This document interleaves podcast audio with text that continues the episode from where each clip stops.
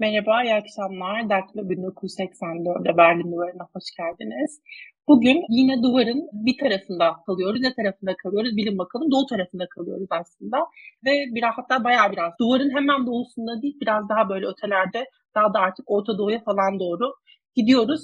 Ve oraları değerlendirmeye kalkacağız bu akşam. Oralarla ilgili konuşmaya kalkacağız. Programı nasıl planladığımı söyleyeyim isterseniz e, değerli izleyicilerimize Suudi Arabistan ve İran yakınlaşması üzerine muhtemelen görmüşsünüzdür hepiniz diye tahmin ediyorum. Yani haberlerde çünkü konuşuldu ve bu yakınlaşmada Çin'den de bahsediliyordu. Bunu konuşalım istiyorum. İlk aşamada sonrasında e, Suudi Arabistan artık fiili yöneticisi olarak belki isimlendirmek doğru olacaktır. Veliaht Prens ve e, aslında Veliaht Prens'in Erdoğan'la biraz daha kişisel bağlar üzerinden aslında ilerlet, ilerlettiği bir ilişki modeli var. Aslında Türkiye'de de genelde artık böyle işlemeye başladı. Yani geleneksel devlet e, politikasından ziyade bu kişisel dostlukların önemli yer kapladığı çeşitli formüller var artık dış politikada. Bunlardan bahsediyoruz. E, bu da onlardan bir tanesi ve bu kapsamda e, Suudi Arabistan e, tarafından Türkiye Merkez Bankası'na yatırılan bir tutar vardı. 5 milyar dolar diye hatırlıyorum ama doğru hatırlıyor muyum bilmiyorum. Yayın içinde konuşuruz yine. Yanlış hatırlıyorsam da siz yorumlarda lütfen düzeltin. Ve son olarak da İsrail'deki protestolar aslında. Biliyorsunuz İsrail'de bir hükümet kuruldu. Yeni, yeniden Netanyahu hükümeti kuruldu ama Netanyahu koalisyon partnerleri bu anlamda ne nasıl ifade edelim spektrumun çok daha sağında kalan ve e, sanırım tüm yorumcular da bu konuda hani aynı fikirde olsalar gerek yine Gökhan Hoca e, orada muhtemelen anahtar böyle e, noktaları söyleyecektir bize. Ama en sağcı olarak nitelendirebileceğimiz türden bir hükümet İsrail tarihinde ve İsrail'in aslında Orta, Doğu, Orta Doğu'daki tek demokrasi olarak yani örnek olması açısından aslında tüm dünyaya ve özellikle de Orta Doğu'ya aslında çok önemli bir yeri var ve protestoların böyle bir karakteri var. Orada toplumun e, demokrasiye nasıl bir hani, sahip çıkma çabası ortaya koyduğunu, ortaya koyduğunu da konuşmak gerekir diye düşündüm, ıskalamamak gerekir diye düşündüm ve İlkan Narkut zaten hepiniz sanıyorsunuz ama Gökhan Hoca, Gökhan Hoca'yı da sık sıkla, sıklıkla konuk ediyoruz. Ama sanırım bütün bu konulara hakim olan, bilmiyorum sizden başka kimse var mı? Yani çok mutluyum hani bu konuların hepsini değerlendirebileceğimiz için bu akşam. Ve hatta böyle ilk soruda başlayayım hazır şey yapmışken, bu şeyi tamamlamışken, ilk aşamayı tamamlamışken. Burada programı ilk kez yapıyormuş gibi heyecanlıyım her seferinde ve yine heyecanlıyım. O yüzden böyle cümlelerimi toparlayamıyorum. Size kusura bakmasın. Başlayalım. Suudi Arabistan, İran ne olmuştu? Aralarında nasıl bir uyuşmazlık vardı hocam? Hani bunu biraz özetleyebilir misiniz? Muhtemelen siz Abraham anlaşmalarına kadar gidersiniz. E, hatta daha ötesi var e, bu hani iki ülke arasındaki ilişkiler anlamında ama sizin o milat noktanızdan başlarız diye düşünüyorum muhtemelen. Ve nasıl oldu da Çin devreye girdi? Çin bu iki ülkeyi barıştırmaya kalktı. Sizin notlarınız ne oldu bu süreçte? Yani burada aslında çok temel tespitlerimiz var. Öncelikle onu paylaşmak istiyorum yani headline dediğimiz. Onları paylaşalım. Bence birincisi artık hep bunu ben söylüyorum. Sen de zaten gayet farkındasın ki altına çizdin. Artık Orta Doğu Arap Baharı sonrası yeni bir düzleme girdi. Aslında bugün yaşadığımız yani İran, Suudi Arabistan ve ortada Çin'in e, uzlaşmacılığındaki yeni e, jeopolitik sürecin de en önemli bence yaptırıcı figürü Arap Baharı'ndaki dinamiklerin gevşemesi burada çok önemli. Öncelikle bunu tespitimizi öncelikle burada yapalım. İkincisi ise bununla bağlantılı olarak bence Amerika Birleşik Devletleri'nin bölgedeki rolünün özellikle Körfez Arap ülkeleri tarafından çok sahici bulunmaması ve yapıcı bulunmaması. Özellikle bu Obama döneminde İran'la yapılan müzakereler sürecinde çok haklı olarak Körfez Arap ülkeleri şunu söylediler. Siz tamam İran'la bir anlaşma yapıyorsunuz. Fakat bu anlaşmaların hiçbir tarafında İran'la muarız bir ilişki seti geliştiren Körfez ülkeleri yok. Bu çok haklı bir çıkıştı. Yani Arap Körfez ülkelerini hiç bölgede bir siyasi özne olarak görmeyen karşılarında bir küresel aktör olarak gördüler. Ve Arap bölgelerinde şöyle bir şey, e, Körfez Araplarında şöyle bir anlayış oldu. Yani Amerika Birleşik Devletleri'nin artık özellikle 11 Eylül sonrası bölgede geliştirdiği yeni ilişki seti, seti oldukça sati bir ilişki. Yani güvenlik konusunda siz bize yardımcı olun, Birincisi bu. ikincisi ise petrol fiyatları noktasında küresel piyasalarda istikrarı bozmayın.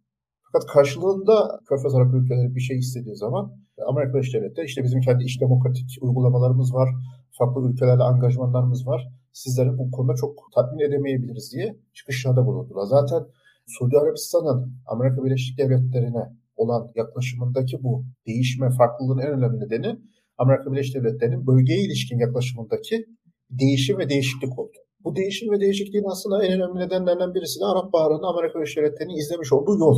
Özellikle yine Obama dönemine gideceğim ben. müsaade ederse. Neden? Çünkü Obama biliyorsun Arap Baharı'nda özellikle 2010'lu yıllardan itibaren bölgede toplumsal hareketleri destekleyici veya teşvik edici bir pozisyon üstlendi. Bu da Körfez Arap ülkeleri için büyük bir neydi? Tehditti. Neden? Çünkü Körfez Arap ülkeleri siyasi rejim olarak monarşiyle yönetilen ülkeler. Monarşiyle yönetilen ülkeler biliyorsunuz siyaset biliminde de temeldir. Siyasi istikrar isterler her zaman için. Yani kontrolsüz veya böyle spontan toplumsal hareketler çıkmasından çok haz etmezler. Onların kontrol altına alınmasını her zaman isterler. Bilakis Amerika Birleşik Devletleri Obama döneminde toplumsal hareketlerin iyice önünü açıcı adımlar attı. Tunus'ta, Mısır'da ve en son deneyimlediğimiz işte bölgede Suriye'de. E, tüm bunlar Körfez Arap ülkeleri için büyük bir tehditti. Neden? Çünkü e, toplumsal hareketlilik iki şey çağırıyor burada tehdit olarak kendilerine. Birincisi ilgili Arap ülkelerinde e, sosyal olarak örgüt en önemli siyasi yapı ve dini yapı nedir? Müslüman kardeşlerdir. Müslüman kardeşler Soğuk Savaş döneminde Körfez Arap ülkeleriyle belli bir düzeyde ilişkiler geliştirdi. Hatta burada bir dipnot verelim ve kendisini analım. Birol Başkan da biliyorsunuz çok güzel bir kitap yazdı. Körfez'de Müslüman Kardeşler diye. Yani yeni çıktı bir senelik bir kitap. Orada bunu zaten kendisi uzun uzadıya işliyor. O da kendisi Daktilo'da epey yazılar yazıyor. Bursa'da yazdı veya farklı konularda yazdı. Onu da analım burada. Onun kitabında da de, vurguladığı gibi yani Körfez ve Müslüman kardeşler arasındaki ilişki her zaman kötü değildi.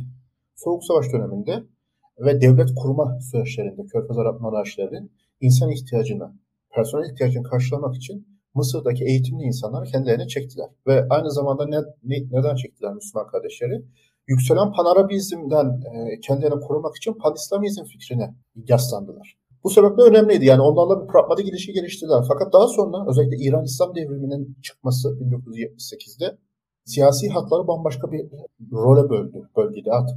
İran İslam devriminden sonra İslam'ın e, siyasal formları çok güçlü bir şekilde ortaya çıktı. Tabi İslam'ın siyasal formları o kadar çeşitli ki bunların bir kısmı da Körfez'deki monarşiler için hayati açıdan tehdit. Bunlardan birincisi yine Müslüman kardeşlerin geliştirmiş olduğu siyasal demokrasi talepleri veya var olan rejimleri değiştirme talepleri birincisi bu. İkincisi ise İran'ın devrim vurgusu.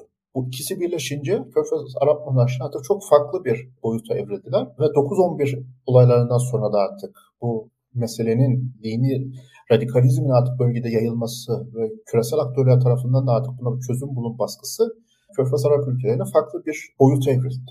Ve artık onlar şeyle Müslüman kardeşler ilişkilerine oldukça antagonistik bir ilişkiye yani uzlaşmaz bir ilişkiye, çelişkiye döndürdüler. E, ama aynı zamanda 9-11'den sonra biliyorsunuz Irak işgali Amerika'nın İran'ın artık bölgede vekil kuvvetleriyle birlikte e, yayılmasına da yol açtı. Irak e, Saddam devrildikten sonra İran nüfusunun ekseriyeti Şii biliyorsunuz. Yani büyük oranda Şii %60 yanlış hatırlamıyorsam tekrar kontrol edilebilir oldu. Tam emin değilim. Yani Sünnilerden daha fazla bir Şii nüfus var e, İran, e, Irak'ta. Bu da tabii ki e, İran'ın etkisini inanılmaz ölçüde Irak sahasında arttırdı. Ve kuvvetler zaten ilk orada çıktı. Daha sonra e, Suriye zaten e, iç savaşla birlikte İran devrim muhafızları bölgeye yerleşti. Yemen'de yine aynı şekilde İran e, Husileri desteklemeye başladı. E, aynı zamanda Bahreyn'de olaylar çıktı Arap Baharı'nda. Orada yine e, Bahreyn'de Şii nüfusu çok fazla Sünni nüfusta. Oraya destek verdi. Suudi Arabistan'da yine bir azınlıkta olsa küçük bir Şii nüfus var. Onlara destekledi. Yani 9-11 olaylarından sonra İran'ın bölgede vekil kuvvetleri aracılığıyla yayılması Körfez monarşilerine çevrelenme hissi yarattı. E, aynı zamanda Lübnan'da söyleyebilirim. Çünkü Lübnan'da biliyorsunuz Hizbullah eliyle e, bambaşka bir e, ülkeye evrildi. Yani tüm bunlara bakınca aslında İran ve Suudi Arabistan arasında zaten ilişkilerin normal bir şekilde seyretmesi mümkün değildi. Yine benim zihnim yanıltmıyorsa 1980'lerde Suudi Arabistan İran'daki büyükelçiliğini kapattı. Bir de 2016'da sanırım Tahran'da Suudi Arabistan'ın büyükelçiliği e, saldırıya uğradı. Bu Suudi Arabistan'da bir din adamının e, ida, Şii Suudi din adamının idamından sonra Nimir diye bir din adamı olsa gerek ismi. Onun idamından sonra Tahran'da gösteriler çıktı ve Suudi Arabistan Büyükelçiliği işgal edilmeye çalışıldı ve Suudi Arabistan diplomatlarını çekip ilişkileri dondurdu. Yani o 6-7 yıllık bir iyice soğuma dönemi vardı.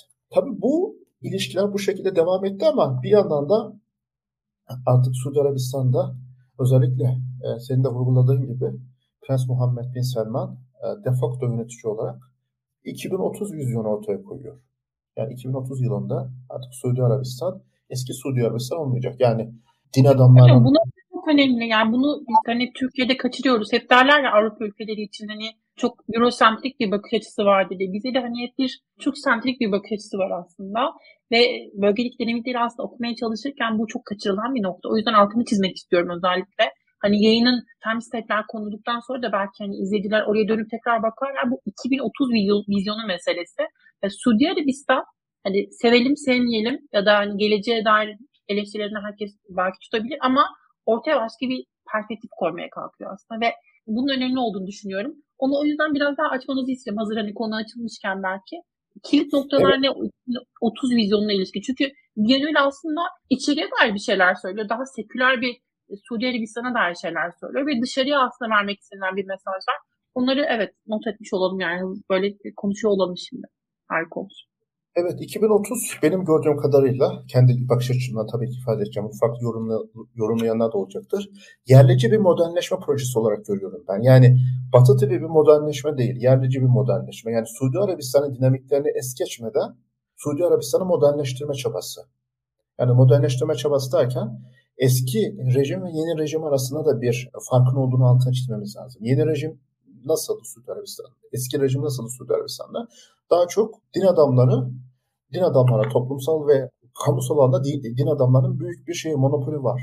Her açıdan yani toplumsal hayatı düzen, düzenleme noktasında kadın erkek ilişkileri, kadınların pozisyonu, gençlerin hayata bakış açısının sınırlarını belirleyecek bir din adamları sınıfı var orada. Muhammed Bin Selman aslında en önemli meydan okuma alanı din adamlarının etkisini kamusal alanda sınırlar, sınırlandırıcı kademeli bir şekilde bir dizi önlem almasıydı.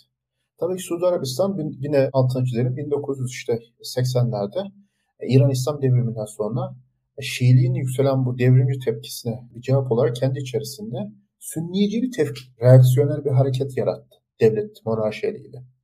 Ve onlar çok Şiileşiyor, biz de sünnileşmeliyiz e, şeyini yarattı. Orada da sahve hareketi, sahva veya sahve hareketi diye yeniden doğuş, e, yeniden uyanış veya e, o anlama geliyor. Bunlar Müslüman kardeşlerle de bağlantılı bir hareket ve e, siyasal alanı ve toplumsal alanı yeniden kurgulayacak bir dizi din adamı sınıfı ortaya çıktı. Tabi bunlarla bağlantılı olan veya olmayan Selefi diğer din adamları da var. Klasik Muhammed e, İbn Abdülvehhab'ın yani Suudi Arabistan'ın resmi mezhep kurucusu diyelim. Yani o dini anlayışının e, kurucusu, öğretilerini kuran kişinin yolundan giden din adamları da var. Bunların kamusal alanda çok ciddi bir ağırlığı vardı. Yani bunların verdikleri fetvalar, uygulamalar kamusal alanı belirliyordu. İşte kadınların değil mi, tek başına araba sürmemesi, yurt dışına seyahat edememesi tek başına, işte e, aşırı sıkı hicap kuralları, ahlak polisi mesela ahlak polisi, işte e, kadınların ve erkeklerin aynı kamusal ortamlarda bulunmaması gibi noktalar Muhammed Bin Selman'ın veliaht prens olmasıyla birlikte kalktı. Yani özellikle ahlak polisini hemen kaldırdılar. Suudi Arabistan'da zaten kamusal alanın çok rahatlamasına yol açtı. Şunu altını çizelim bir de Suudi Arabistan inanılmaz eğitimli bir genç nüfus var. Bu genç nüfus Arap Baharı'ndan sonra gözlerini bu toplumsal hareketlere dikmeye başladılar. Yani artık biz de bir şey yapalım moduna artık girmeye başladı sosyal medyada. Tabi bunu gören yönetici elitler de kendilerince bence Muhammed Bin Selman'da bir çözüm arıyorlar. Muhammed Bin Selman hem güçlü, karizmatik, genç ve bu gençleri anlayan ve onların önünü açan bir lider olarak, imaj olarak kendisini kodluyor. İkincisi olarak o liderliğini gençler üzerinde tahkim etmesinin bence önemli nedeni eski monarşik unsurları biraz da artık yozlaşmış ve hukuk dışı artık yani krallığın gelirlerini cebe indirme yoluna giden yozlaşmış bu elitleri aşırı derecede bastırması da toplum nezdinde özellikle gençler nezdinde takdir görmesine yol açıyor. Çünkü çok gözü kara bir adam gerçekten yani. Karakter olarak da baktığınız zaman Suudi Arabistan'da da öyle kodlanıyor. Yani cesur, gözü kara. Zaten e, her toplumun kendi bir ideal lider tipi vardır. Yani her toplum kendi toplumsal kaynakları, tarihsel toplumsal dinamikleri kendi lider tipini yaratır biliyorsunuz. Yani Almanya'da sen oturuyorsun. Almanya'da bu tip bir lider olmaz yani. Değil mi? Daha şu an için diyorum özellikle İkinci Dünya Savaşı. Yani burada zaten bahsettiğimiz kriterler de her ülkenin kendi evet. kendi koşulları içerisinde. Evet. Bin Selman'ın bir de yurt dışı eğitimi de var sanırım. Hani bunun da bence önemli bir rolü olsa gerek bir noktada. Evet. Yani Yurt dışı eğitimini bilmiyorum. İçeride okudu o. Yani daha çok içeride okudu. Yani Tamam o zaman yanılıyor olabilirim. Evet, Peki hocam burada, olarak burada hani tam aklıma geldiği için sormak istiyorum. Biraz daha belki şey e, konuyla çok bağlantılı olmayabilir ama Birleşik Arap Emirlikleri'nin oturttuğu bir imaj var gerçekten dünyada. Yani çok böyle garip türden sorularla karşılaşılmaz. İnsanlar bilir Birleşik Arap Emirlikleri'ne gittiklerinde hani onlara müdahale edilmeyeceğini çok fazla ve özgürlük anlayışının bir ölçüde Batı toplumlarıyla benzeştiğini bilirler. Hani Suudi Arabistan da sanırım buna doğru bir e, amaç gidiyor. Bu, bu, bu karakteri kazanıyor olmak istiyor. Doğru anlıyorsam eğer. E, Birleşik Arap Emirlikleri'nden tabii ki etkilenme var ama Birleşik Arap Emirlikleri'nin modelini tamamen kopya ettiklerini ben düşünmüyorum. Çünkü nüfusları çok fazla. Yani Suudi Arabistan bölgenin nüfus olarak, coğrafi olarak en büyük ülkesi. Bir nevi bölgenin abisi olarak da görülüyor etki, kapasite ve ekonomik büyüklük açısından. Çok güçlü bir ülkeden bahsediyoruz aslında. Suudi Arabistan denilince yani e, siyasal şey olarak, siyasal tarihte derinlik olarak da diğerlerine nazaran daha etkin ve daha geçmiş fazla olan bir ülkeden bahsediyoruz. Nüfusu yaklaşık 36 milyon. Diğerlerinin nüfusu benim zihnim beni yanıltmıyorsa 2, 3, 4, 5 milyon arasında e, değişiyordur. Körfez'deki o küçük ülkelerin. Tabi burada modernleşme projesine gitmek diğerlerinden daha zor. Çünkü orada biliyorsunuz nüfuslarının %70-80'i ekspatlardan oluşuyor. Birleşik Arap Emirlikleri'dir, Katar'dır. Yani yerli nüfus çok az.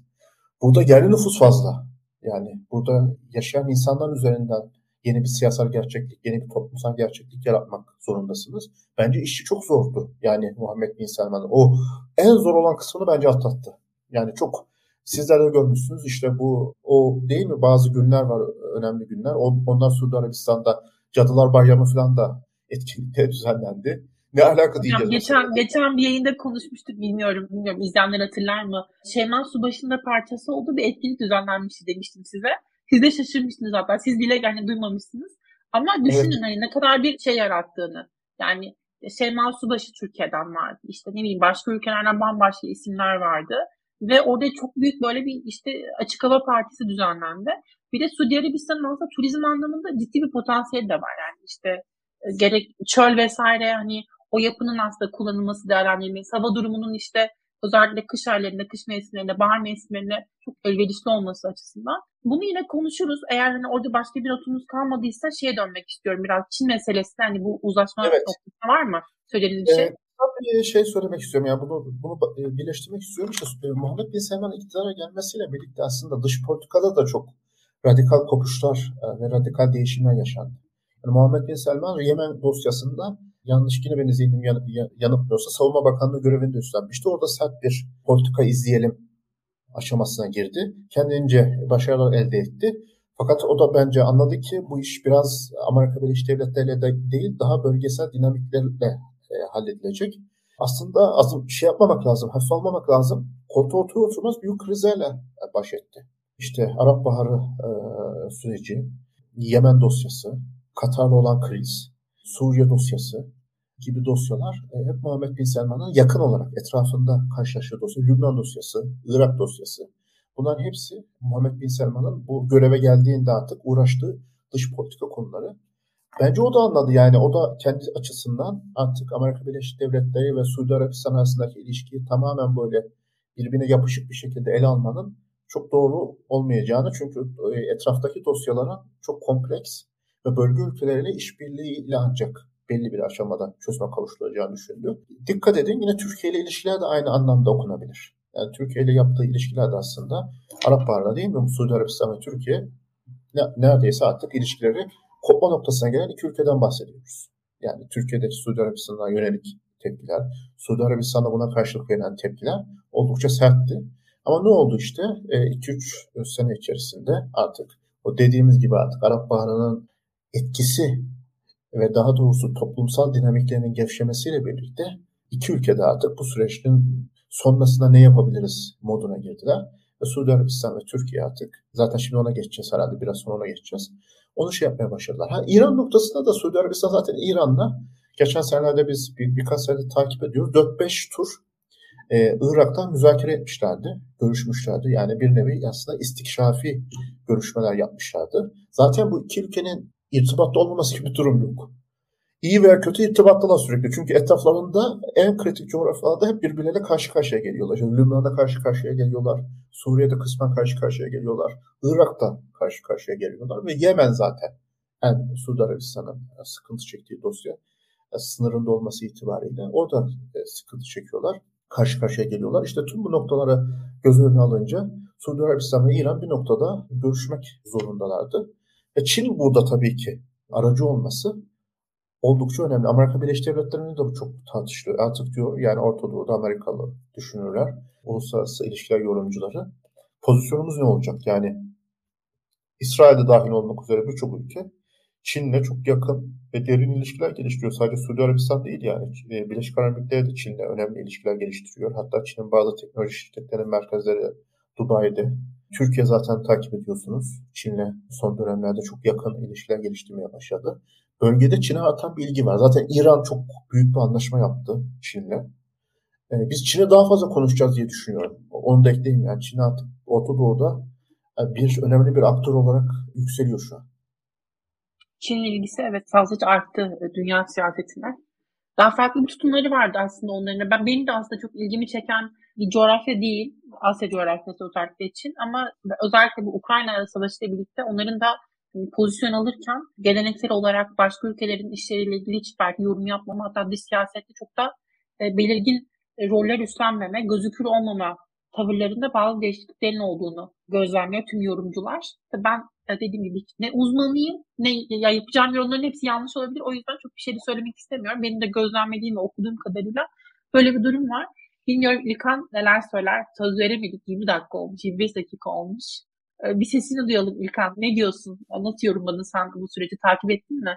Biraz takip ettim. Kaç şey ben de haddim olmayarak ekleyeyim. Bir defa Amerika'daki kaya gazı devrimi ister istemez Amerika'nın petrol kaynaklarına olan, Orta Doğu petrollerine olan bağımlılığını azalttı. Bu da pratik değişiklikler yarattı. Amerika her ne kadar Rusya-Ukrayna savaşı dolayısıyla Orta Doğu petrollerinin önemi tekrar Amerika için artsa da bu daha arizi bir şey yani Amerika'nın Orta Doğu'dan adım adım çekildiği açık net gözüküyor. Çin ise bugün Çin hem İran'ın hem Suudi Arabistan'ın en büyük e, petrol alıcısı olan ülke. Yani bu ülkeler en büyük petrolü Çin'e satıyor. En büyük ülkelerin kaynakları Çin'den geliyor. Çin zaten birazcık da bu e, rolün orada karşılığını gösteriyor diye düşünüyorum ben. Bunun dışında Gökhan Hoca'nın dedikleri bana enteresan şeyler hatırlattı. Mesela işte Usama Bin Laden yani Usama Bin Laden diyorsunuz mesela işte ya o Suudi Arabistan'da aileler var. Bunlar kraliyet ailesine en yakın birkaç aileden bir tanesi. Mesela Usama Bin Laden için şey diyorlar. Onun annesi o ailede daha Antakya Araplarından falanmış. Aslında e, has sünni değilmiş. O yüzden biraz ayrımcılık görmüş ailesinde. Ailede de çok tutmadığı için kendisi yavaş yavaş teröre kaymış.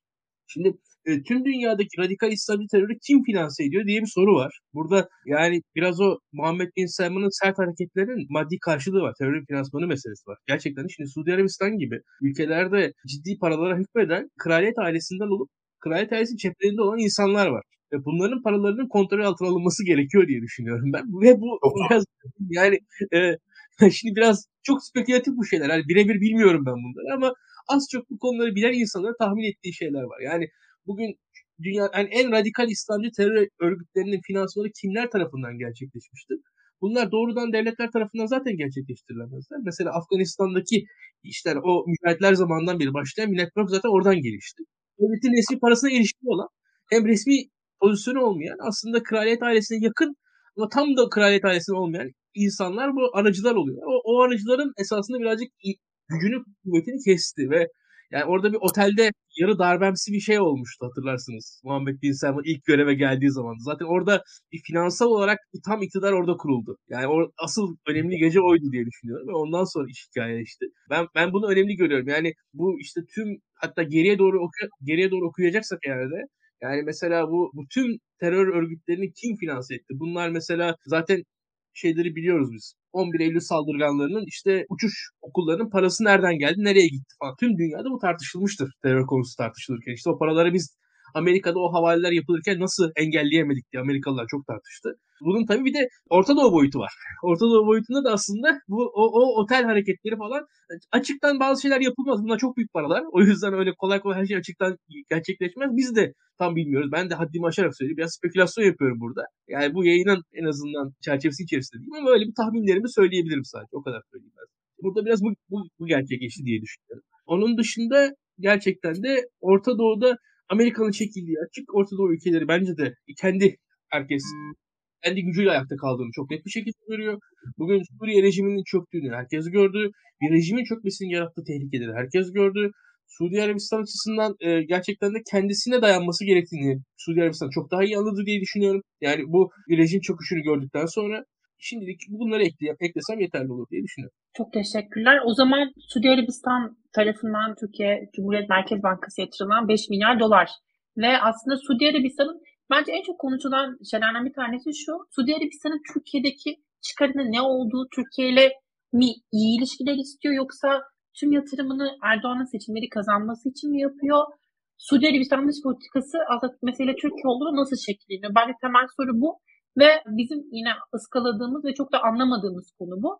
Tahmin ediyorum ki burada bazı hani küçük hassas dengeler var. Daha önce yine sizin tavsiyenizde aslında Batu ile konuşmuştuk. Batu Coşkun'la e, şey üzerine. Suudi Arabistan'ın hani Türkiye'deki e, Türkiye vizyonu, Türkiye ilişkin hani perspektifi anlamında Şimdi onun üzerine birazcık aslında daha biraz daha ilerletmiş oluruz belki. Hani bu son gelişmelerden sonra da özellikle bu tutarın bu zamanda yatırılması ve burada aslında görüntü verilmesi. Ben bunu da önemsiyorum. Yani gelip fotoğraf verilmesi vesaire. Acaba Suudi Arabistan ne düşünüyor? Bilmiyorum. Size soruyorum o yüzden. Ne düşünüyor Suudi Arabistan hocam? Türkiye ile ilgili, Türkiye'deki seçimlerle ilgili ve süreçle ilgili. Bence Suudi Arabistan şu an çok net bir tavır tabii ki almıyor. Yani en azından e, diğer diyelim Türkiye'nin yakın olduğu e, ittifak ilişkisi geliştirdiği özellikle son dönemdeki ülkelere baktığımız zaman Suudi Arabistan'ın böyle çok net bir e, Türkiye siyasete dair tavır almadığını gözlemliyoruz. Aslında Körfez ülkelerinin çoğunda öyle çok değil mi? Net bir tavır şu an için gözlemlenmiyor. Yani Katar olan... belki hani şu an spesifik olarak hani yakınlaşan e, yakın yakın zamanda yapılmış bir hani eylem olduğu için söylemiyorum ama tabii Katar'da daha e, farklı yürüdü ilişkiler uzun zamandır. Belki onların daha farklı düşünceleri olabilir. Belki orada daha farklı bir dış politika dizaynı söz konusu olabilir. Bir de Katar, Katar'da Türkiye'nin e, askeri üssünün olması meselesi, askeri varlığının olması meselesi de durumu biraz daha farklılaştırıyor ama yani Suudi Arabistan bölgedeki önemli aktörlerden bir tanesi. Hani Katar'la kıyaslanımız o anlamda. Bilmiyorum hani o açıdan. Yani Suudi Arabistan, e, Birleşik Arap Emirlikleri gibi ülkeler Türkiye ile ilişkilerini geliştirdiler. Neden? Çünkü Türkiye'yi kendileri açısından özellikle yeni nüfuz alanları açısından karşılarında bir aktör olarak görmek istemedikleri için. Yani en azından biz Türkiye ile bir stabil bir ilişki kuralım ve kendilerince önemli gördüğü coğrafyalarda Türkiye bizim karşımızda olmasın, yanımızda olmasa bile karşımızda olmasın zihniyet içerisinde herhalde baktığımız zaman yani konuşmalarını ve yazılarını okuduklarımız zaman bunu hissediyorduk.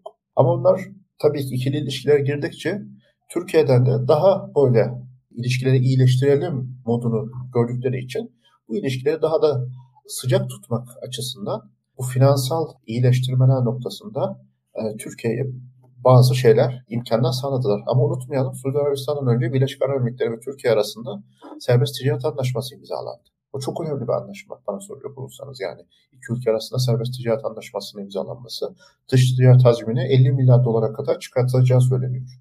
Bu bence oldukça önemli. Yani Birleşik Arap Emirlikleri'nin böyle bir inisiyatif alması benim için oldukça dikkate değer bir e, gelişmeydi. İkinci önemli gelişme aslında İsrail. Dikkat ediniz İsrail'le İsrail'le de ilişkiler geliştikten sonra sadece liderler diplomasisine kalmadı. Dışişleri Bakanlıkları iki ülkenin çok yoğun bir şekilde çalışıyor. Daha geçen hafta Kudüs'te bölgesel gelişmeleri analiz etmek üzere bizim buradaki Dışişleri Bakanlığı yetkilileri ve İsrail Dışişleri Bakanlığı'ndaki muhatapları bir toplantı gerçekleştirmişler. Herkese yine İsrail Dışiş e, Büyükelçisi e, Ankara'daki Çavuşoğlu'nu ziyaret etti. Neden? Çünkü İsrail'de bu Çin'in İran ve Suudi Arabistan yakınlaşması nazarına baktığı zaman kendince bölgede dengeyi sağlamak açısından Türkiye'yi önemli bir aktör olarak görüyor. Ona yanaşmaya çalışıyor. Yani bu sadece güncel siyasi e, hesaplamalara bağlantılı olmayacak bir e, dengenin olduğunu da altını çizmek istiyorum. İpek yani bu, bu noktada vurgulamak istediğim bu. Yani onunla ülkeler sadece işte kim gelecek kim gidecek modundan ziyade kurumsal bir ilişki geliştirmek istiyor. Dikkat ederseniz zaten İsrail'de de siyasetçiler tabii ki geldi ama önemli olan İsrail savunma bürokrasinin Türkiye'ye gelmesiydi. O çok önemliydi. Suudi Arabistan'da Orada herkes... aslında hocam önemli olan şey bence bir demokraside dış politikanın işleyişiyle bir monarşide aslında.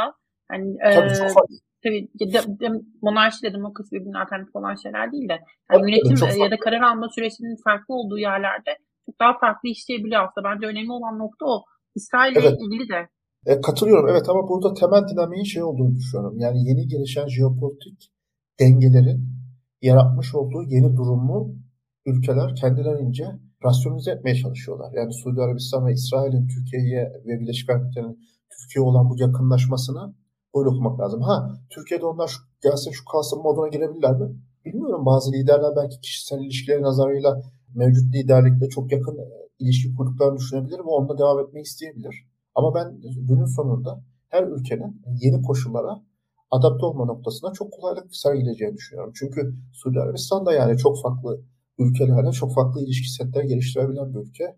Bu gibi ülkeler zaten yaptıkları stratejilerde tek bir kişiye veya tek bir senaryoya bağlı kalmazlar. Yani İsrail zaten kalmaz, Suudi Arabistan da zaten kalmaz. Çünkü bunda sadece kendi ülkelerinde değil, yurt dışındaki hem ülkelerde hem de yurt dışındaki büyük küresel şirketlerde yatırımları olan ülkeler.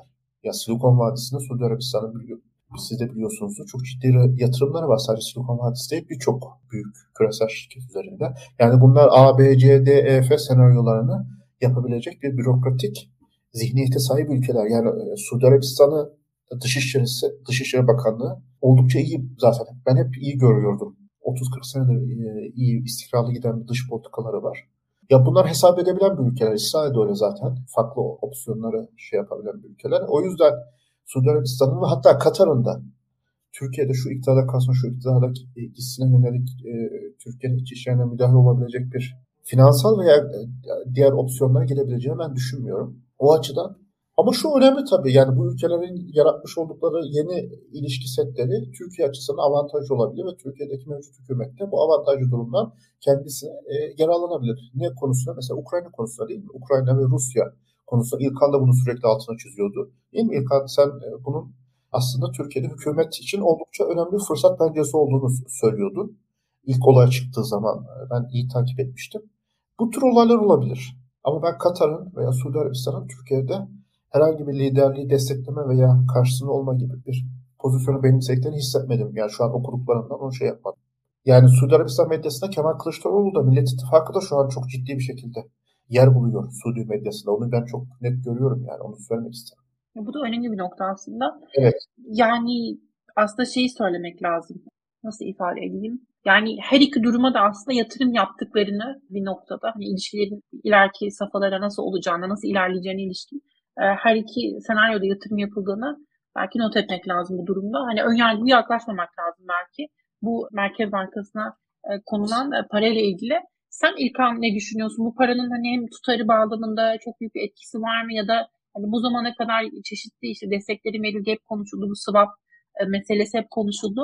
Sen Körfez'den böyle Erdoğan'a yönelik böyle ciddi bir destek olduğunu mu düşünüyorsun? Yoksa daha biraz daha Gökhan Hoca'nın çizdiği noktadan mı bakıyorsun? Hani herkes her senaryoya hazırlanıyor gibi mi sence? Ya da biraz daha belki orada hani yatırım amacı ve vesaire de ondan da bahsedebiliriz aslında.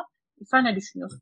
Şimdi basitçe söyleyelim. Türkiye'de Erdoğan hükümetinin çizgisi 2010'lara kadar daha mutedil bir çizgi. Komşularla sıfır sorun, e, işte Avrupa Birliği perspektifi, Kıbrıs'ta anlam planı derseniz yani genelde barışçı, genelde her komşuyla iyi anlaşmaya çalışan, işte tırnak içinde çözüm süreçleriyle, açılımlarla tarif edebileceğiniz bir süreçti. Ancak bu Arap Baharı sonrasında Türkiye e, Erdoğan hükümeti daha revizyonist bir çizgiye kaydı. Burada bizim son bir yıl içerisinde gördüğümüz şey ise daha ziyade Türkiye'nin kendi limitlerinin ne varmasının ardından Erdoğan hükümetinin, Tayyip Erdoğan'ın seçimlere giden süreçte daha da fazla işi ya bu revizyonizmin sonunun geldiğini, sınırlarının geldiğini geldiği görüldü çok açık. Yani burada çok da derin bir analize gerek yok ve şöyle söyleyelim bu karşısındaki ülkelerde yani hiç kimse de kolay kolay Türkiye de düşman olmak istemez. Yani Türkiye dediğiniz ülke yani 780 bin kilometre kare 85 milyon nüfus işte trilyon dolar milli gelir, NATO üyesi, dünyanın en güçlü ordularından bir tanesi. Bu böyle bir ülkeyle kolay kolay kimse kavga etmek istemez yani. Böyle bir ülkeyle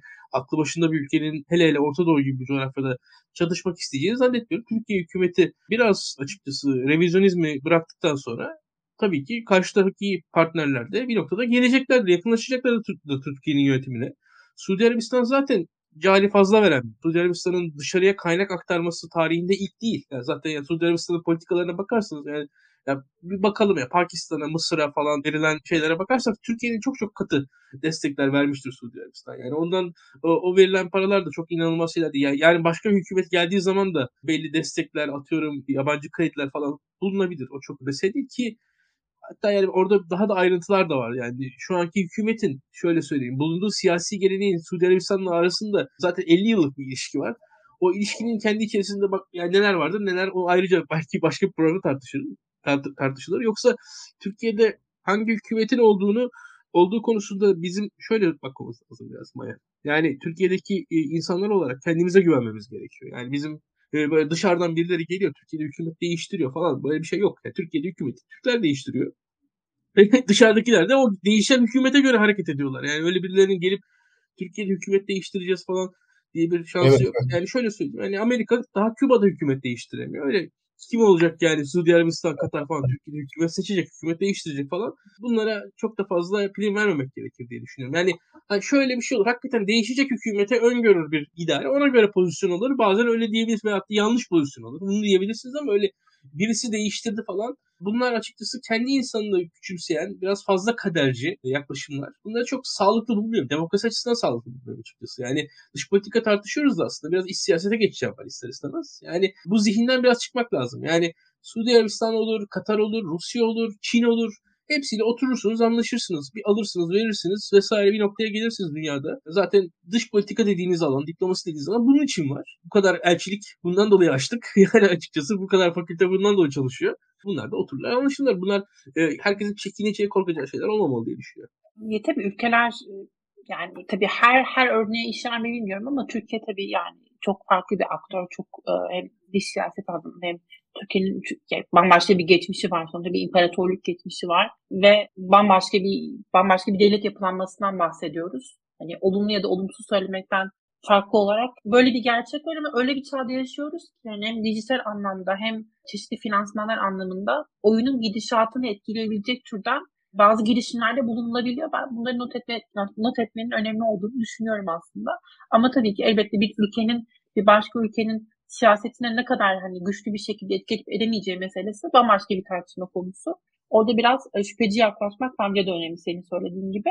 Bir de bir örnek vermek istiyorum. Bir e, katıldığımız toplantıda bir Türk görevli vardı. Bir hükümet görevlisi diyemeyiz ama bir yabancı temsilcilikte çalışan diyelim e, bir görevli. Şöyle işte yani işte konuştuk falan böyle aralıksız bir buçuk saat falan işte Türkiye'nin ne kadar harika vesaire işte bütün her şeyin ne kadar harika gittiğiyle ilgili şeyler anlattı. Özellikle dış siyaset anlamında. Sonra şey dedi neden biliyor musunuz dedi. Yani hepimiz bakıyoruz. Kimsenin Türkiye'nin birçok şeyi çok harika yaptığını düşündüğünü falan düşünmüyorum o ortamda ama o işte e, kişi öyle inanıyordu. Sonra işte bize sordu ve sonra kendisi cevap verdi. Türkiye çünkü tam ortada dedi haritaya baktığınızda yani. Türkiye tam ortada yer alıyor ve Çin var dedi. Ve yeni siyaseti anlamak gerekiyor dedi. Türkiye aslında yani bugünlerdeyse hala bir şekilde tırnak içinde güçlüyse, kendi en azından varlığını muhafaza edebiliyorsa dünya siyasetinde sanırım evet sebep yani jeopolitik konumu onun ortada olmaktan bahsettiği şey bu olsa gerek yani jeopolitik konumu şüphesiz ve aslında bu kadar başarısız hamleye ve bu revizyonist politikalara rağmen aslında Türkiye hala var, Türkiye hala güçlü. NATO üyesi olduğu için güçlü bir yanıyla, bir yanıyla mevcut pozisyonu yani coğrafi olarak bulunduğu konumla ilgili güçlü vesaire vesaire. Bunu da bu şekilde ifade etmiş olalım ve artık son olarak şeye geçelim. İsrail meselesine geçelim. İsrail'de yani taş üstünde taş kalmadı galiba bilmiyorum. Hem protestolar var. Protestolardan arasında da yani böyle hiç kabul edilemeyecek ve gerçekten çok absürt bazı açıklamalar yapıldı. Sonra o açıklamaları ben tabii çok takip edemedim hocam. Şimdi size soruyorum ama bir bakanın bir şehrin yok edilmesiyle ilgili, oradaki insanların tamamen oradan zorla artık tahliyesiyle ilgili, e, pogromuyla ilgili aslında bir açıklaması oldu. O açıklamada çok ciddi eleştiri aldı aslında. Ve sanırım dün müydü, bugün dün olsa gerek ya da bugün olabilir. E, Netanyahu'nun Almanya ziyareti vardı. Ben de onu takip ettim. Evet, ee, ben de bu zaman ben de bu zamanlarında şeye bakıyorum. Federal hükümetin e, Instagram'ına bakıyorum. Scholz'un Instagram'ına bakıyorum. Orada zaman harcıyorum. Ve günün sonunda işte burada da e, bazı seslerin yükselttiği, yani bazı eleştirilerin yükseltildiği ki Almanya İsrail politikasında çok dikkatli olan çok e, dikkat yani söylemlerine çok dikkat eden bir ülke. Tabii oradaki Almanya eleştirileri biraz daha işte bu planlanan yargı reformuna ilişkin, ilişkinde. Netanyahu'nun planladı. Mesela ben çok lafı uzatmadan aslında hem bu yargı reformuyla ne amaçlanıyor onu söyleyeyim hem de bu hani Filistin meselesiyle ilgili son günlerde konuştuğumuz bu hani pogrom olarak yorumlanabilecek bu açıklamaları bilmiyorum siz nasıl değerlendirdiniz? Tekrar böyle gerilimli bir hafta giriyor muyuz? Bir şey daha hani size sözü vermeden önce Dışişleri Bakanlığı yani Türk Dışişleri Bakanlığı'nın inanılmaz bir sessizlik olması. Bu da aslında e, çok garip. Demek ki yani seçimler yaklaşırken aslında güzel bir fırsat. Hani e, tırnak içinde bazı dış e, dış politikada karar alıcılar için Türkiye'de özellikle ne yazık ki. Ama bu sefer e, belli ki e, ders alınmış eskiden ve daha dikkatli, daha özenli davranılıyor. Bilmiyorum sizin notlarınız ne oldu hocam? Buyurun. Evet. Aslında İsrail'de temel tartışma noktası şudur. İsrail'de yargı yani İsrail HSYK'sının yeniden yapılandırılması meselesi diyelim. Yani bizim kendi izleyicilerimizin daha net anlandırılması noktasında. Birinci nokta bu tartışmanın bu. İkincisi ise İsrail'de kanunlar, yasal meclisine çıkan kanunların yüksek mahkeme tarafından yorumlanmasının önüne geçilmesi meselesi. İkinci nokta bu. İkinci noktaya yargısal aktivizm diyorlar literatürde. İşte belli koşullar altında İsrail Yüksek Mahkemesi, Anayasa Mahkemesi demiyorum çünkü İsrail'de anayasa yok. İsrail'de Yüksek Mahkeme var. İsrail Yüksek Mahkemesi yani bizim bizim Anayasa Mahkemesi'ne benzer bir pozisyonda olan mahkeme diyeyim veya diğer ülkelerdeki o Supreme Court konseptine benzeyen e, mahkemelerden birisi olarak İsrail Yüksek Mahkemesi 1990'lardan itibaren İsrail'de anayasa niteliğinde olan bazı kanunlar var. Bunlara basic laws deniyor. Yani temel kanunlar. Temel kanunlar var. Çünkü İsrail'de anayasa yok. Anayasaya içerecek şey, başlıklar kanunla düzenleniyor. E, yasama meclisinde. Bunlar da temel kanunlar deniyor. İşte bir dizi temel kanun var İsrail'de. Temel kanunlar işte mecliste çıkıyor ama bu mecliste bu temel kanunların yorumlanması, uygulanmasına dair meseleler, veya siyasetçilerin bu kanunları çıkartır temel motivasyonlarının yorumlanmasına gereken meseleler hepsi bu İsrail Yüksek Mahkemesi tarafından yorumlanıyor. İşte yasal meclisindekiler de diyorlar ki işte özellikle Netanyahu'nun sağ kampı biz iktidarız ama biz yasa yapamıyoruz. Yani yaptığımız yasalar ve bunların uygulanışı bir jüristokrasi tarafından sürekli engelleniyor. Yani elitler tarafından. Klasik biliyorsunuz artık bu popülist aslında sağ siyasetin değil mi temel tezlerinden birisidir. Bir elitler var, established olmuş yani artık yerleşmiş, yerleşik elitler var ve onların karşısında da çevreden ve çeperden gelmiş halk kitlelerini temsil ettiği bir siyasi güç var. Elitler ne yapıyorlar? Bu geçmişten kurucu dönemler elde ettikleri pozisyonları vazgeçmek istemiyorlar. Çünkü onlar kendilerini bir nevi siyasi rejimin muhafızları olarak görüyorlar. İsrail'de aynısı bu geçerlidir aslında. Yani meseleyi böyle çok spesifik kanun maddelerini indirgemekten ziyade size temel mantığını anlatmaya çalışıyorum. İsrail kurulduğu zaman 1900 aslında İsrail 1920'lerden itibaren kurumsal yapısını yerleştirmeye başladı. Yani devlet olmadan önce orada İsrail'de bir devletimsi bir yapılar vardı. Yani özellikle Siyonist göçten sonra orada kurumlar kurdular göçmenler. Bugünkü İsrail'in devletinin e, temsil eden kurumlar. 48'de sadece bu kurumların bir devlet olarak, devlet kurumu olarak temsil yapıldı. Yani İsrail devleti ilan edilmiş oldu 48'de, kurulmadı. Onu demek istiyorum. İşte bu İsrail devleti kuranlar, kurucu kadro sosyalistlerdi. İsrail'i kuranlar sosyalist siyonistlerdi. O sosyalist siyonistler 1977 seçimlerine kadar e, İsrail'de siyasi iktidarında hegemonik bir pozisyon elde ettiler. 1977'de İsrail'de ilk kez sağ bir parti, Likud Partisi, Menahem Begin önderliğinde siyasal iktidarı elde etti. Bu vakte kadar işte düşünün 50-60 senelik bir düzlemde belki de 100 senelik düzlemde de diyebilirsiniz. Siyonizmin ortaya çıkışından itibaren çünkü baskın güç sosyalist siyonistlerdi örgütlülük olarak. Bunlar artık yerleşmişler. Yani ülkenin siyasi kültürü, ülkenin toplumsal yaşamı, müzik, yemek, e, her ne aklınıza geliyorsa. Tabii ki bunlar ismi sosyalist ama daha sonra artık bunlar sistem içerisinde kendilerine daha devletçi bir pozisyona ittiler. Bu gibi yerleşik olmaları tabii ki bunlar ne yaptı? Seçimleri artık bunlar kaybedince ve bunlara olan e, e, siyasette toplumsal destek gevşeyince bunlar bu elde etmiş oldukları pozisyonları ne yapmıyorlar? Çok vazgeçmek istemiyorlar. Neden? Çünkü kendi zihinlerindeki ve inşa ettikleri İsrail'in ellerine kayıp gitmesini istemiyorlar. Meselenin aslında temel dinamiği budur. Yani İsrail'deki kurucu değerleri temsil eden elitler ve artık sağ siyasette yükselen yeni toplumsal taleplerin bir nevi İsrail'de çatışması diyebiliriz. Tabii ki bu alt çatışmanın altında da onu da e, zaman zaman öyle bir okumaya da gidiliyor. İşte İsrail'de çok söylenmese de bence hala dinamik olan Doğulu Yahudiler ve Avrupalı Yahudiler çatışması bence çok diridir. Yani e, orada da Doğululuk ve Avrupalılık e, çok diridir. Yani Mizrahiler yani özellikle Orta Doğu'dan ve Kuzey Afrika'dan gelmiş Yahudilerle Avrupa'dan gelmiş Yahudiler. Avrupa'dan gelmiş Yahudiler işte temsil ediyor biraz İsrail'in bugünkü e, kendilerince öyle temsil ettiklerini iddia ediyorlar. Demokratik kültürü, işte e, batı tipi yaşam tarzı, kısacası modern ve belki de beyaz İsrail'i temsil edenler onlar. Değil mi aslında bir, nev, bir nevi Türkiye'de bu gerilimleri değil mi yaşadı?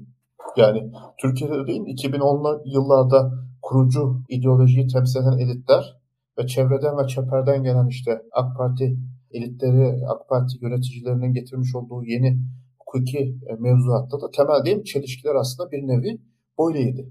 Yani bu şeyi biraz kırmak istiyorlar bu sağ siyaseti. Çünkü sağ siyasetin yapmak istediği birçok değişiklik, hukuki değişiklik, revizyonist değişiklikler belki de hep bir ana, e, yüksek mahkemenin duvarına tosluyor.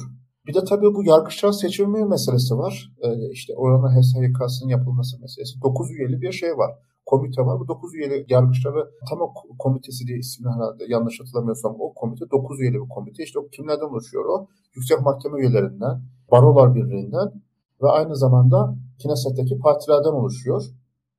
Fakat tabii orada çoğunluğu sağlayanlar genellikle hükümet tarafı olmuyor. Karşı taraf oluyor. İşte e, hükümette Netanyahu hükümeti de diyor ki zaten yargıçlara atanma meselesi atanmışlar tarafından atanıyor diyor. Bu da diyor aslında sağ hükümetlerin seçilse bile İsrail'de pratik anlamda yapabilecekleri e, politikaları engelleyici bir iklim yaratıyor diyor. O yüzden bu juristokrasi diyorlar onlar sürekli sağcıların dilinde olan bu kelimeler çok kullanılıyor. Bunu ortadan kaldırmak için hükümetin oradaki temsil oranını arttırma yoluna gidiyorlar. Zaten değil mi? Türkiye'de de oydu. HSYK tartışmalarında anayasa değişikliğinde temel tartışma noktalarından birisi buydu. Yani atanmışların karşısında seçilmişlerin ağırlığı ağırlığının azaltılması meselesi. İsrail'de aslında bence benzer o bizdeki e, o HSYK tartışmalarında benzer şeyleri tartışıyor. Tabii ama İsrail'deki farklılıklardan birisi de şu, ekonomisinin yapısı çok farklı. Yani bu startup ekonomisi demek aslında bir nevi İsrail ekonomisini çok kozmopolitleştiriyor. Ve özellikle dikkat edin ilk en, en önemli tepki onlardan geldi. Yani yatırımları eğer bu kanunlar yasalaşırsa yatırımlar geri çekilecek İsrail'den diye. Çünkü İsrail'e yatırım yapan birçok yatırımcı ne düşünüyor? İşte İsrail'deki sistem budur. Yani bu sistem değişmeyecektir. Hangi siyasi iktidar gelirse gelsin İsrail sistemi değişmez. Neden? Çünkü orada bir established olmuş, bir yerleşmiş, yerleşik olan, kökleşmiş bir anlayış var. Yani o istikrarlıdır ama Netanyahu ne yapıyor? Onu biraz daha mevcut bürokratik düzeni siyasete eklemlendiriyor. Çünkü İsrail'de Yüksek Mahkemenin pozisyonu çok önemli. Yani bu sadece şey olarak görmemek lazım. İsrail açısından da görmemek lazım. Amerika gibi e, İsrail'le özel ilişki geliştiren ülkeler açısından da önemli. Yani İsrail'de bir şeyleri denetleyecek ve düzenleyecek. Yani siyasiler yanlış karar alsa bile bunları belli bir aşamaya getirecek bir otoritenin varlığından mutluluk duyuyorlar. Amerika Birleşik Devletleri gibi İsrail'le özel ilişki geliştiren ülkeler. Tabii ki bu otoritenin ortadan kalkması veya etkisinin azaltılması İsrail'i bambaşka bir düzeye ne yapacaktır? Getirecektir. Yani en nihayetinde İsrail'de sağın çuvağı çok fazla. E, muhalefette de e, muhalefette olmasına rağmen sağ partiler var. Bizdekiyle benzer bir odada sağ dominasyonu var e, ve gün geçtikçe artıyor demografinin de etkisiyle. Tabii ki İsrail'i bir nevi bu özel, sen de başta dedin ya, e, bölgenin tek demokrasisi diye bu pozisyonunu erozyona uğratacak bir gelişmedir bu aslında bir nevi. Yani e, demokrasi demeyelim de yani kozmopolit İsrail anlayışını artık bir nevi Orta Doğulu İsrail anlayışına e, itecek bir gelişme olarak da görünmeyebiliriz. Ama belki de İsrail'in artık e, doğal sürecinde bu olduğunu söylemek lazım. Yani ideal olanı biz sürekli söylüyoruz burada da yani İsrail'in batı tipi işte sistemleri var, kurumları var. Belki de artık o kurumlar ve kurumların pozisyonları ve toplumun e, yapısı birbirine uyuşmuyor. Bugün de böyle şey oluyor. Ama İsrail sivil toplumu size görüyorsunuz. Sayıları ne olursa olsun kulak pes etmeyeceğe de benziyor. En son Cumhurbaşkanı da bir açıklama yaptı. İşte bir arabulucu bir açıklama yapma noktasında. Ama Cumhurbaşkanı'nın da işte aslında pozisyonunun çok protokol düzeyinde olması da İsrail sisteminde hiçbir dengeleyici ve düzenleyici bir etki yaratmıyor yani. Adam konuşuyor ama adamın kanunlara baktığımız zaman herhangi bir hükümet üzerinde bir kaldıraç etkisi yaratacak bir pozisyon yok. Denge bulmaya çalışıyor ama İsrail kurumları açısından tabii baktığımız zaman ciddi tepkiler değil mi? Ordu içerisinden siz de takip etmişsinizdir belki. Emekli generallerden çok ciddi e, tepkiler var. Yani İsrail'in bir diktatörlüğe dönüşeceğini söylüyorlar. Yani onlar çıktıkları zaman e, yaptıkları konuşmalarda. Ama yani ama öte yandan da Amerika'daki sağcılar da Netanyahu'nun bu yeni projeksiyonunu çok destekliyorlar. Ben Wall Street Journal okuyorum. Arada bakıyorum. Netanyahu'nun yapmış olduğu yeni uygulamaların e, çok da yanlış olmadığını söylüyorlar. Onlar da biraz aslında e, kendi siyasal koşullarıyla eşleştiriyorlar diyeyim. Yani Amerikan Anayasa Mahkemesi, Trump'ın yükselmesi, Trump'ın iktidar gelmesi fakat iktidar olamaması tezi var ya Cumhuriyetçilerde şu an. Aynı şeyi İsrail özelinde de gözlemliyorlar. Ama İsrail'in yani batıdan e, tamamen kopuk bir düzene geçeceğini de ben açıkçası yani öyle İsrail liberal kamuoyunun da ifade ettiği gibi, mutlulaştırdığı gibi bir düzlemede geçmeyeceğini, e, geçebileceğini düşünmüyorum. Çünkü dışarıya oldukça bağımlı bir ülke. Baktım küçük bir ülke. Küçük bir ülke olması itibariyle de etrafındaki büyük jeopolitik istikrarsızlık ve radikal değişim ve dönüşümlerde her zaman büyük güçlere yaslanma ihtiyacı duyuyor.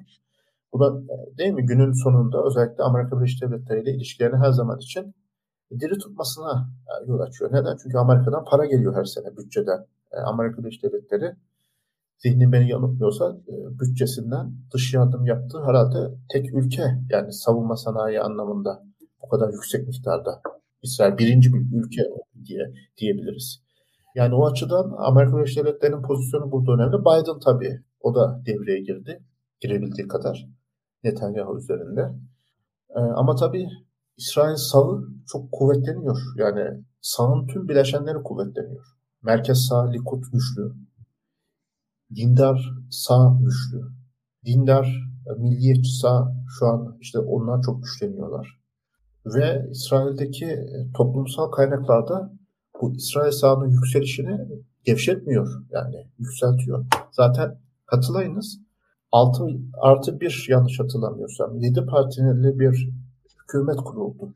Dışarıdan Arap bir partisinin burada da tartıştık onu. Ee, kısa süreli bir hükümet deneyimi oldu. Naftali Bennett, Yair Lapid öncülüğünde. Değil? Türkiye'deki hükümet kurma işte altılı masaya da benzeştirenler oluyor değil mi? İki ülkeyi sürekli zaten ön plana çıkartılıyor. Bir Macaristan deneyimi, bir de İsrail deneyimi. Aslında iki deneyim de çok hayırlı olmadı. Macaristan'dakiler seçimi kazanamadılar. İsrail'dekiler de çok kısa bir sürede dağıldılar.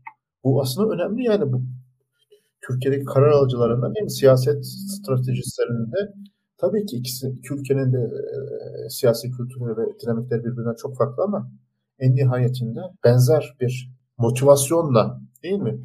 Tek ve karizmatik bir siyasi liderin uzun süren siyasi iktidarına karşı güçlerimizi birleştirelim ve iktidara gelenin mottosuyla girdiler. İşte Macaristan'da Orban'a karşı, e, İsrail'de Netanyahu'ya karşı böyle bir siyasi denklem oluştu.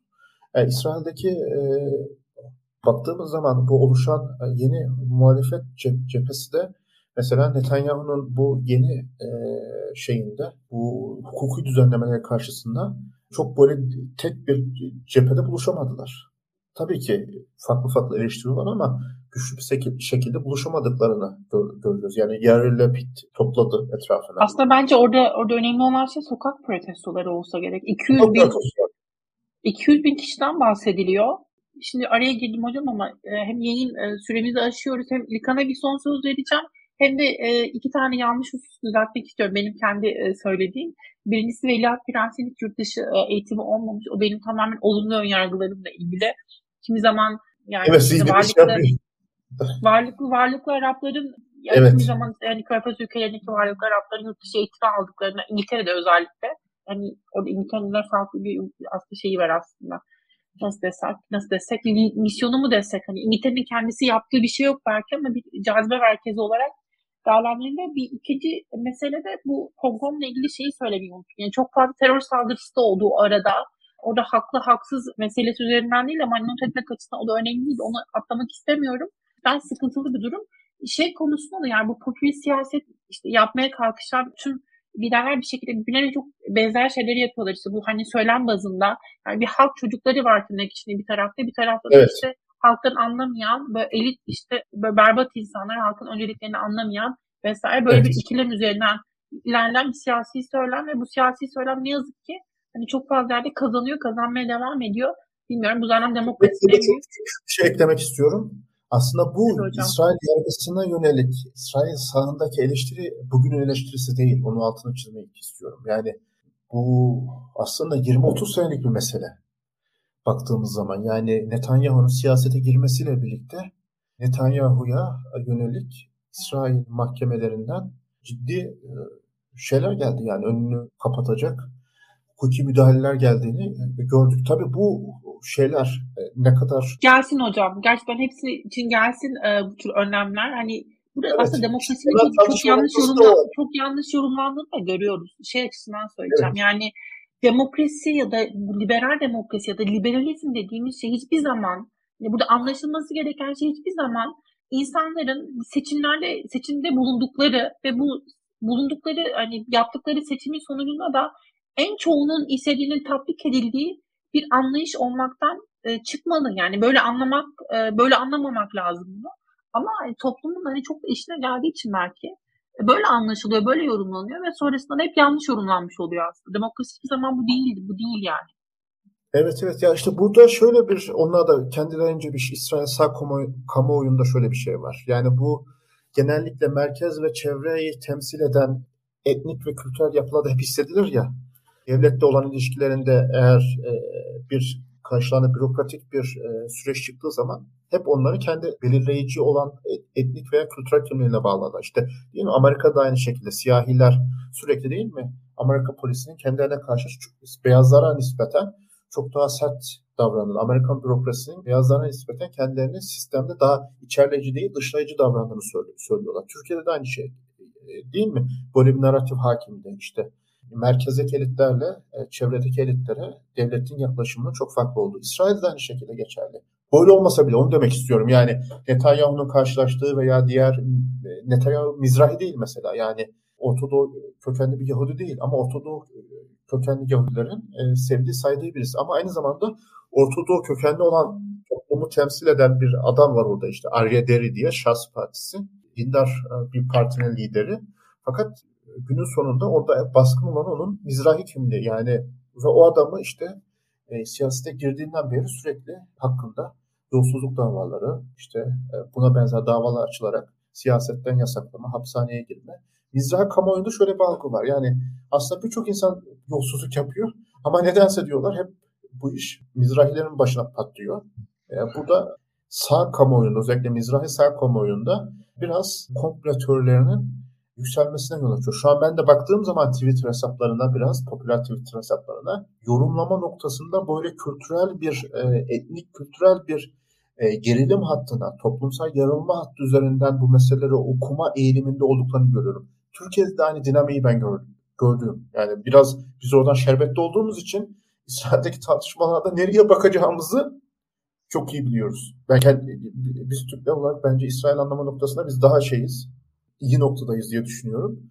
E şimdi zaten onlar da ilginç bir şekilde Türkiye üzerinden okuyorlar İsrail liberal e, kamuoyu yapılan hukuki düzenlemeleri.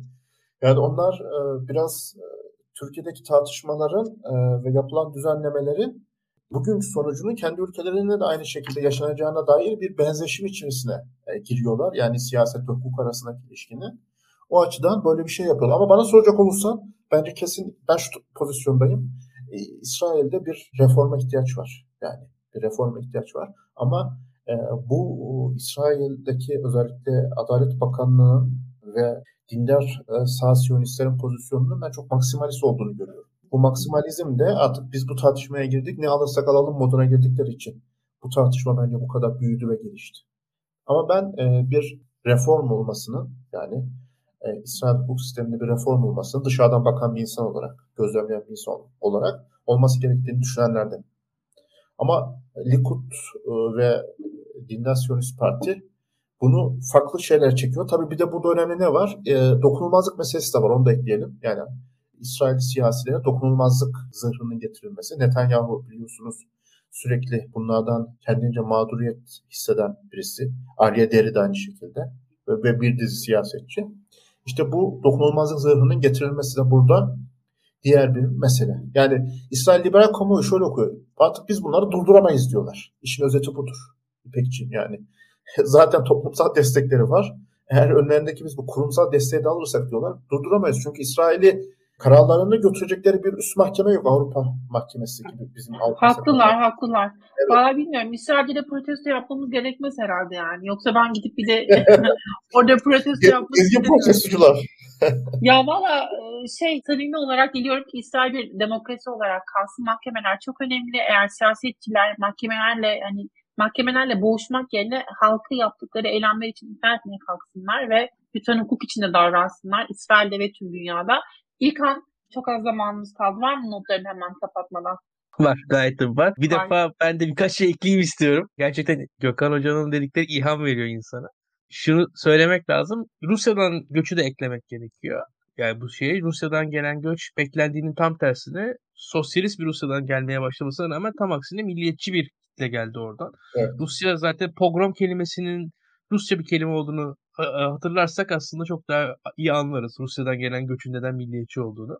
Bunun dışında İsrail'in evet e, toplumsal ayrışması biraz Türkiye'ye benziyor. Bu işte Şahs Partisi'nin, Hasidiklerin yaşam tarzları falan e, toplumun bir kalanından farklı. Ama şöyle bir durum da var. Türkiye'de Türkiye'deki İslam muhafazakar kesimin arkasındaki ekonomik dinamik daha kuvvetliydi.